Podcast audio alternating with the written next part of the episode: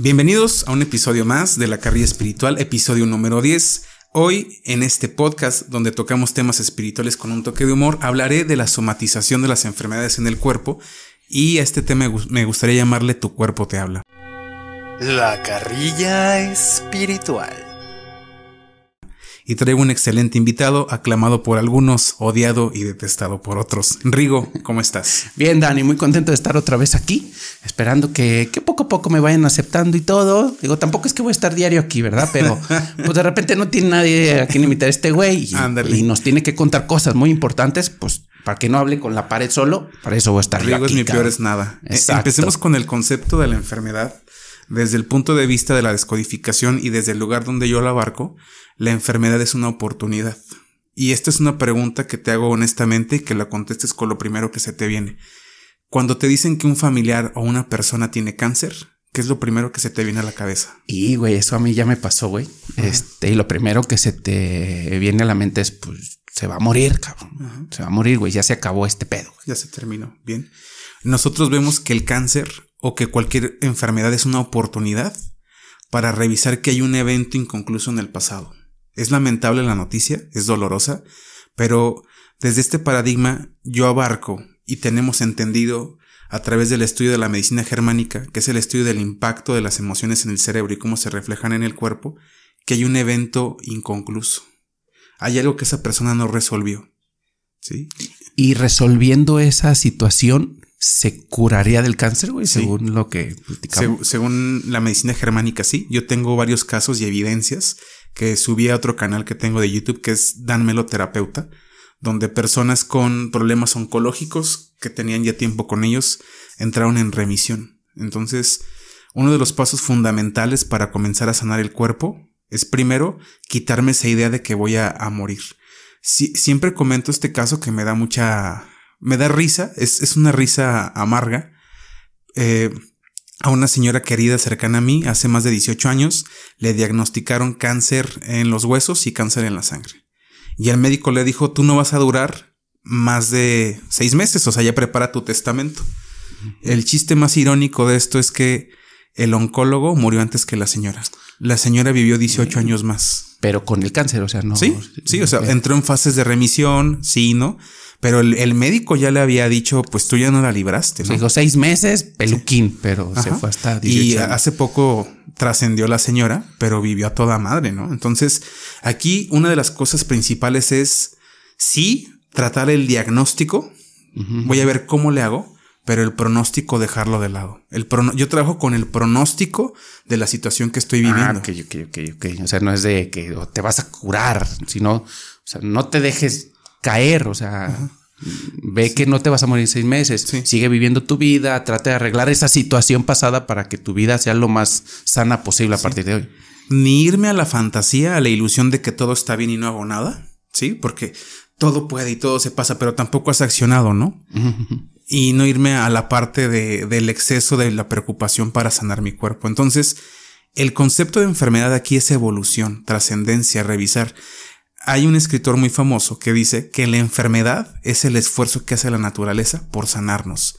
¿Y de qué nos sana? De la falta de coherencia, que es una de las cosas principales que nos enferman. Por ejemplo, ¿tú qué, tú qué entiendes por una incoherencia? Es decir, una chingadera, pues, pero una, incoherencia en la vida constante. Una incoherencia, pues, es, yo digo algo, sabes, que no, no fumes. Ándale y yo fumo, cabrón. No te drogues y yo me drogo, güey. Estoy siendo incoherente, cabrón. Ah, ahí hay una incoherencia. Te, voy a platicar para mí que es una incoherencia en este concepto. Una incoherencia es que, por ejemplo, tenemos un amigo en común que es abogado, pero el vato trabaja a fuerza de abogado. A él le gustaría ser comediante. Ah, y ahí está la incoherencia. Él piensa que quiere ser comediante, siente que quiere ser comediante, pero sigue siendo abogado. Entonces, la falta de coherencia es cuando me obligo a hacer algo que no quiero hacer. La incoherencia en la fibromialgia es la siguiente. Vivo con una persona que no quiero vivir. Me obligo a estar en un lugar donde no quiero estar. Y la falta de coherencia constante como un evento mínimo repetitivo se somatiza en el cuerpo. Ok, o sea, en resumido es, estás haciendo algo que no te gusta o que no deseas. no deseo. Ajá, así de. Fíjate que suena como un cliché de haz lo que sientes y vive lo que. Pero es que tiene tanto cliché, pero es tan verdad. Es tan verdadero. Yo, yo soy una persona súper hedonista, se de notar mi personalidad. Y de veras lo que yo no quiero hacer no lo hago. Yo estoy en el extremo, estoy ah. claro de eso. Pero hacer lo que nosotros amamos y deseamos es una de las fases de la salud. Y aquí viene otro enganche y, un, y algo que he comprobado hasta el cansancio y me encanta. Fíjate. Cuando una persona está enferma, ¿qué es lo primero que pide? Medicinas. Medicinas. O quiere curarse, ¿no? Ajá, curarse. Entonces, cuando alguien pide algo es porque no está. Entonces, desde el punto de vista del universo y la ley de la atracción, si yo pido es porque no hay. Ah, ok. Y el universo solo entiende la información que le estás mandando.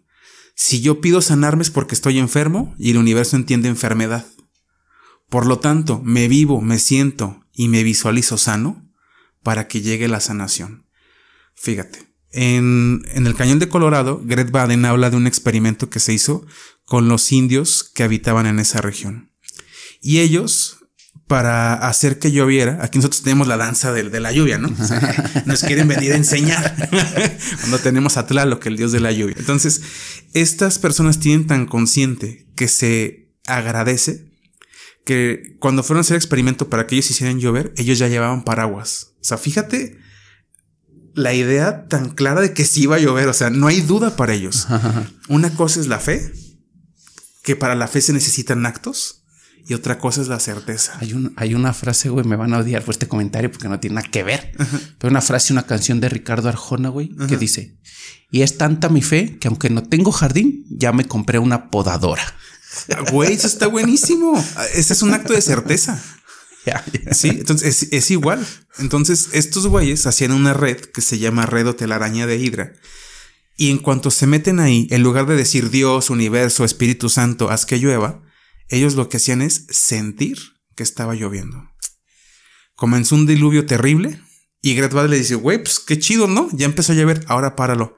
Chin, es que nomás sabemos pedir, no sabemos cómo retroceder. Entonces, esto sería igual. En, la meditación que yo comparto, que es uno de los pasos para la sanación, que es la coherencia, tener una red de contención y vivirme en el estado que quiero alcanzar, nosotros no pedimos sanarnos nos visualizamos como la persona sana. O sea, ya me veo, me percibo y me siento sano.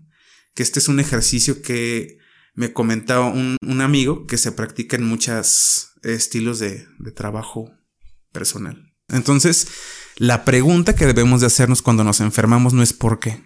¿Por qué me enfermé? Pues porque no tengo salud, porque no me cuidé. Eso no me lleva a nada.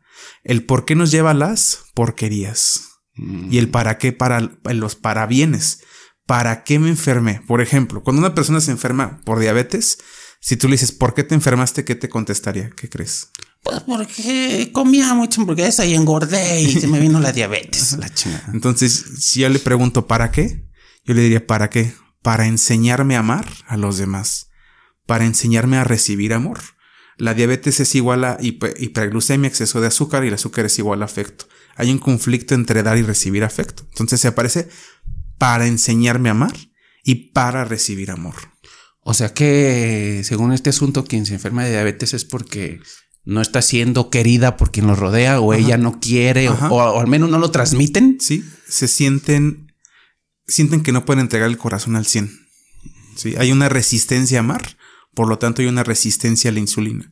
Entonces la pregunta que yo te recomiendo de aquí en adelante, que me estás escuchando, probablemente viendo, es, si te duele algo, pregúntate, ¿Para qué me está doliendo? Me duele la cabeza. ¿Para qué me duele? Ah, para darme cuenta que estoy pensando mucho. Y de aquí me brinco a la parte de la farmacología y la no medicación. Eh, ¿Tú tomas pastillas? Si te ¿Tú eres de los que toma pastillas o no? Mm, esporádicamente cuando hay una, una gripilla y tarugadas de esas, sí le entro las pastillas. Pero no eres de los que se entacha ah, todo el tiempo. Ah, no, medicamento constante que esté medicado constantemente, no. Fíjate que en el rubro de la medicina natural caemos a veces en el extremo, ¿no? Que puedo tener un dolor horrible. No, el cuerpo puede solo. No me voy a medicar. y está el otro extremo, ¿no? La persona que carga su pastillero para todos lados. Yo creo que ninguna de estas dos situaciones funciona. Yo digo, si el dolor es mucho, ¿por qué flagelarte con el dolor si te puedes tomar un analgésico? Entonces mejor, ya me di cuenta que me duele la cabeza mucho, estoy pensando mucho, estoy estresado, hago conciencia, lo trabajo y me tomo la pastilla. De otra forma, estoy cayendo en otra parte que también me daña, porque el estrés y el dolor no permite que el cuerpo se regenere. ¿sí? Entonces el estado de estrés me lleva a más estrés. Y de aquí, como figura random, pasamos a otras de las partes de las enfermedades que ya lo he hablado del transgeneracional. Hay enfermedades que se proyectan en el cuerpo por una herida que se vivió o un asunto inconcluso de nuestros padres y de nuestros abuelos. Me refiero cuando un hijo nace con un mal congénito. ¿Qué, males congénitos en tu entorno has escuchado de niños que nacen, güey? Pues el tema de niños con síndrome de Down. Ajá. Este, de repente los niños no salen completos, falta una mano, la chingada, todo ese rollo. Entonces eso quiere decir que a lo mejor en el pasado su abuelito era ladrón. Ah, pues tú para que no robes, sales sin mano, cabrón. Fíjate, eh, nosotros vemos que un niño con síndrome de Down es amor puro, cabrón. Es puro amor. Y nosotros creemos, esto es filosófico y no lo vas a encontrar en ningún libro, esta es una, una idea más que, que yo integré que cuando hay un niño o un ángel que se representa así en la familia es porque no demostraban amor. Entonces, estos morros, tú hazles lo que quieras y no dejan de demostrar amor y son súper afectivos, ¿sí? para mí es lo que vienen a enseñar en el sistema. O sea, que es algo así como pinche familia en generaciones es muy fría, la verdad, no se abraza, no se dicen te quiero, vamos a hacer los que aprendan, mándales uno con down. Sí. Órale. Y por ejemplo, en el autismo, ya lo hablé en otro podcast y hubo, y en TikTok hubo hate, pero el, autismo, y ahorita en, en, estos tres meses he tenido cuatro casos de autismo que han mejorado considerablemente. Que no digo que precisamente sea esta terapia, pero las mamás me dicen, después de la terapia, me voltean a ver, hablan. Una señora me dijo, es que mi hija no hablaba. Y le puse su clase en Zoom y empezó a hablar la niña. Sí, entonces ahí el conflicto de la familia es que hay eventos y situaciones guardadas, cosas que no se han dicho. Y platicando con un amigo me dijo que los niveles de testosterona de una madre cuando está embarazada y tiene un hijo autista son elevados. ¿sí? Entonces yo sé que la testosterona es un conflicto con el padre o con su masculinidad. Junto con esto, la, el autismo es una enfermedad o un padecimiento donde hay mucha testosterona porque es gente muy enfocada, no se salen de ahí. Entonces yo ya siendo, eh, traspolando información de forma empírica, yo ya reviso más asuntos de secretos guardados, pero por parte del padre. Por la testosterona. Aquí el chiste es viajarse, Rigo. ok, entonces ahí, si el niño sale autista, es porque la madre durante el embarazo tenía mucha testosterona. Sí. Pero eso no que es, eh, más bien eso nos lleva a que la bronca viene desde el padre. Sí. Ok, ok. Entonces, no precisamente es tan directo el pedo. Hay que empezar a ver todo el panorama completo para ver desde dónde puede venir la bronquilla. Encontrar los secretos. Yo siempre le digo a la gente, deja de estigmatizar y de generar tabús por lo que pasó. No, yo, yo todo digo, a mí me preguntan, ¿y qué pasó con esto? Esto y esto. ¿Y tú dan esto? No tengo secretos. Yo fui esto y lo otro, ¿no? Ah, no les voy a decir. Entonces, eso, eso en cuanto hay una enfermedad congénita, ¿sí? De, de nacimiento, hay que revisar. Ahora, ya revisamos esta parte y ahora cómo entrar en coherencia, cómo poder hacer para sanar el cuerpo. La alimentación es muy importante, ¿sí? Comer cosas lo menos procesadas posibles, no estoy a favor de los extremos. De, a pesar de que soy vegano, considero que es un extremo. ¿sí? La alimentación vale la pena.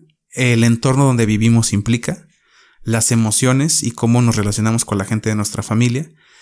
Y estudiando esto, pues me doy cuenta que la mayoría de las somatizaciones son por conflictos con la familia. ¿Sí? Y si hubo un desencadenante o alguna situación con alguien más de afuera y te enfermaste, fue porque la raíz es en la familia. Entonces, ¿cuáles serían los pasos para sanarme? Ahí te va. Coherencia número uno. Que lo que pienso, lo que siento y lo que hago esté alineado con un mismo propósito. Pienso que quiero ser bailarina de ballet, siento que quiero ser bailarina de ballet y bailo ballet. Número Te verías medio mamón, güey, como bailarina de ballet, mejor piensa otra cosa. Eh, comediante, y eso sí lo aplico. Entonces, esa es una. Vivir el presente el aquí y el ahora, dejar el pasado. ¿Qué herramienta puedo utilizar? La meditación y saben que tengo un grupo de meditación gratuito todos los días en Zoom a las ocho y media de la mañana. Y otra es dejar de pedir sanarme, ¿sí? Porque al pedir hay carencia y sentirme sano. Y cuarto, una red de contención. La red de contención es algo impecable. ¿A qué me refiero? Alguien con quien tener, con quien poder hablar de forma libre y que sea un sostén, no una carga. Esa es la red de contención. Ok. ¿Habías escuchado alguna locura de estas? No, no, no. Entonces, a ver, para recapitulando esos tres pasos, güey. El primero es, resumido en, palabras coloquiales, es haz lo que te gusta, haz lo que quieres y salte de esta incongruencia, ¿no? Para que sea lo más sano posible. La segunda es, si te enfermas, no digas, ay, estoy enfermo, necesito curarme, necesito curarme. Ay, estoy enfermo. Es como, estoy enfermo, no, espérame, concéntrate. Bueno, así lo veo yo, ¿no? Concéntrate estoy sano. Debo de hacer algo porque estoy sano. Y eso como que te ayuda, me imagino que energéticamente y esas payasadas y, te va a ayudar a sanar realmente, ¿no? Sí. O sea, no te, no te dejes caer, sino tú piensas que eres sano o puedes llegar a ser sano solo, ¿no? Y el tercer punto es el acompáñate de alguien, no te quedes tú con todo, con quien te sientas apoyado, con quien puedas expresar las cosas para que no se te llene tu costal y al rato no puedas con él. Entonces, para que te sientas liberado. Sí. Eso de que hablas de visualízate y siéntete como alguien sano, se hizo un experimento con un grupo de ancianos de la tercera edad. ¿sí? Y a todos ellos se les dijo, durante este fin de semana tendrán un retiro y lo que te pido es que actúes como si tuvieras 30 años, que hagas todo lo que tienes como no tenías 30 años. Y se dieron cuenta que muchas dolencias fueron desapareciendo porque dejaron los anclajes de ser ancianos y comenzaron a comportarse como personas jóvenes, pero sobre todo trajeron las experiencias y realizaciones de fortuna cuando estaban jóvenes. Y hubo un cambio significativo y simbólico. Entonces aquí es donde entra la neuroplasticidad y las neuroasociaciones. Yo puedo modificar de un momento para otro mi percepción y así mejorar mi salud. Y ahora, el cuarto punto es arreglar el asunto inconcluso. Primero encontrarlo, hacerme consciente. Bueno, ¿qué pasó? ¿Qué me dijo el cuerpo que ahorita está padeciendo? Y arreglarlo, darle una reinterpretación. Hay una reinterpretación que me gusta mucho de un video de Jodorowsky de su película de psicomagia, donde se ve un hombre llorando abrazado de su padre. Y él dice es que nunca te tuve padre. Y Jodorowsky le dice es que él al no, dar, al no darte nada, te lo dio todo. ¡Pum! Me explotó la cabeza. Entonces, fíjate cómo reinterpretó el mismo evento. El mejor regalo que mi padre me pudo haber dado fue su ausencia. Ok. Entonces, en lugar de yo sentirme flagelado porque no está, pues me hiciste un fregón. Ok. Ese punto muy importante que estás diciendo, Dan, y aquí es donde voy a aportar, hijos de Ahorita estás diciendo que cuando te pasa algo, primero o dedícate a ver el por qué, ¿no? Sí. Bueno, el, para qué. El para qué, ¿no? El para qué. Y qué fue lo que pasó con tus eh, familiares para poder resolverlo. Entonces, Ahorita sé que mucha gente está preguntando, te está entendiendo, pero está diciendo, ok, pero a ver, Dan, si me duele un riñón, ¿qué puede ser? Si me duele el, este, la cabeza, ¿qué puede ser? Si me duele un codo, ¿qué puede ser? Si orine sangre, ¿qué puede ser? O sea, ahorita sé que la raza está pensando, ok, sí, ya sé que tengo que ver todo el entorno completo y tengo que revisar qué es lo que tengo que resolver. Pero si me duele un riñón y digo, Ah, ha de ser porque mi abuelito este, no era feliz. Voy a ver por ese lado. Pero no es cierto, no tienes que ver eso. Tienes que ver porque a lo mejor eh, tu papá este, tuvo un accidente y no pudo resolver. No sé, pues. Bien. ¿Cómo la raza puede saber más o menos que la puedas orientar para que sepa por dónde buscar dependiendo el síntoma? Sí. Bueno, cada órgano representa una emoción en específico. Por ejemplo, exceso de miedo ataca el riñón y la vejiga. Exceso de enojo y ira no controlada, hígado y vesícula. Tristeza, pulmón e intestino grueso. Ansiedad, vaso y estómago. Fíjate ya, ya cuántos llevamos. Luego sigue corazón e intestino delgado, euforia. Esas cinco emociones que nombré, si no se trabajan, se suprimen o se amplifican, impactan en ese órgano. Ah, y esto que te estoy diciendo es una información que tiene más de 4.000 años y viene de la medicina tradicional china, que es la medicina, este, puede decir, em, alternativa, que es aceptado por la Organización Mundial de la Salud. Entonces, es, es, eso en cuanto a esos órganos. Ahora, aquí les va un tip. Si el problema es de la cabeza hacia arriba, es algo que tiene que ver con algo que pensé. Si es en el tronco es con algo que sentí. Y si es en las extremidades es con algo que no hice o dejé de hacer. Pensar, sentir y hacer. Dividimos el cuerpo en tres. Y cada órgano nos va diciendo precisa y exactamente cuál fue la situación, ¿no? Hígado es un conflicto de enojo, de herencia o de reservar eh, dinero, ¿sí? Como hígado graso. Pero absolutamente si te metes a mi TikTok y los invito a que lo vean, ahí explico el origen y el porqué y el para qué de cada enfermedad. Ah, ok, ok. Muy bien, Rigo, ¿cuál es tu conclusión de esta forma de compartir que tenía algunos temas que, quería aterrizar aquí contigo?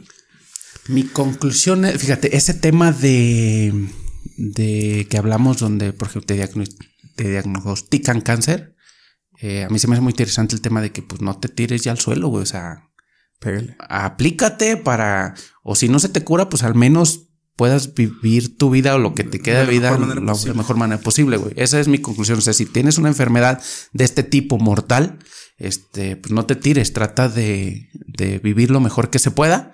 Y la otra es si tienes una eh, algún integrante de tu familia que tenga un, tipo de diferencias como el síndrome de Down, autismo, pues tampoco te tienes de, ay, es que en la calle voy a salir y se me van a quedar viendo. No, es, es una persona de la familia que solamente es diferente.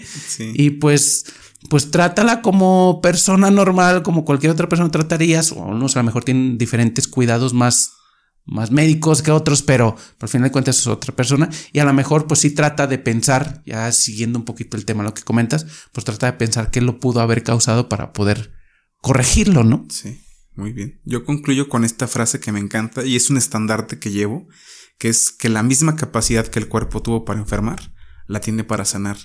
Todo tiene una solución y todo tiene un para qué.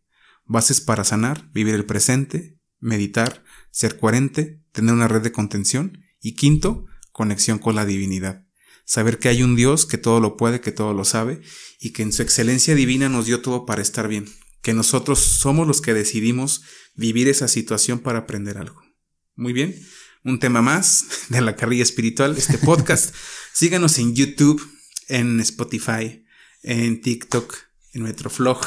Y bueno, próximamente estaremos regalando libros. Por favor, díganle a la Gandhi o al sótano que nos patrocine para regalar libros que creo que les van a gustar mucho.